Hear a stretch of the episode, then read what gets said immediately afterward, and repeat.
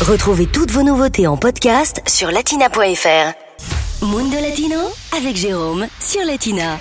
Allez, aujourd'hui dans Mundo Latino, direction le Pérou pour une petite excursion, histoire de découvrir ce magnifique pays.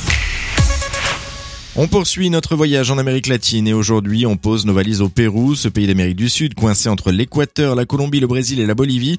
Alors pour débuter la visite, eh bien on va jouer les touristes et découvrir un passage obligé selon Samuel d'Altiplano Voyage. Ça restera forcément le Machu Picchu, donc une cité pré-inca basée au Pérou. De nombreux touristes y vont tous les ans pour découvrir ce site-là et ça reste donc l'emblème majeur de, la découverte de, de cette destination-là. Donc il s'agit en fait d'une cité euh, inca qui a été construite au 15e siècle au Pérou, qui est donc perchée sur un site promontoire rocheux euh, entre le Machu Picchu et Huayana Picchu. Donc voilà, ça a été abandonné par l'Empire Inca euh, après sa construction et donc il fait partie aussi de la vallée sacrée euh, de la destination. Et alors après avoir grimpé pour découvrir justement le Machu Picchu, on va s'arrêter le temps d'une petite pause repas et voilà ce qu'il faudra absolument tester sur place. Le ceviche, donc c'est un plat local à base de poisson cru que l'on fait mariner en fait dans un jus de, de citron et qui se cuit voilà petit à petit grâce à l'acidité du citron. Et pour accompagner tout ça, forcément, il ne faut pas oublier de boire avec modération. La boisson locale typique qui se bat donc entre le Pérou et le Chili, qui est donc le pisco sour, qui est une boisson alcoolisée à base de citron, euh, d'un œuf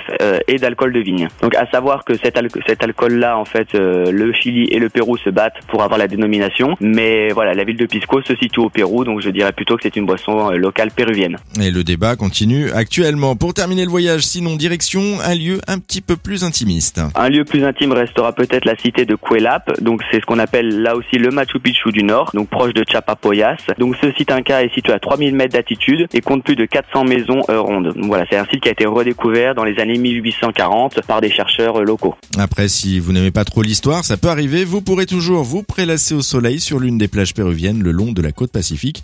Euh, c'est ça aussi les vacances. Latina Podcast, le meilleur de Latina, en podcast sur latina.fr.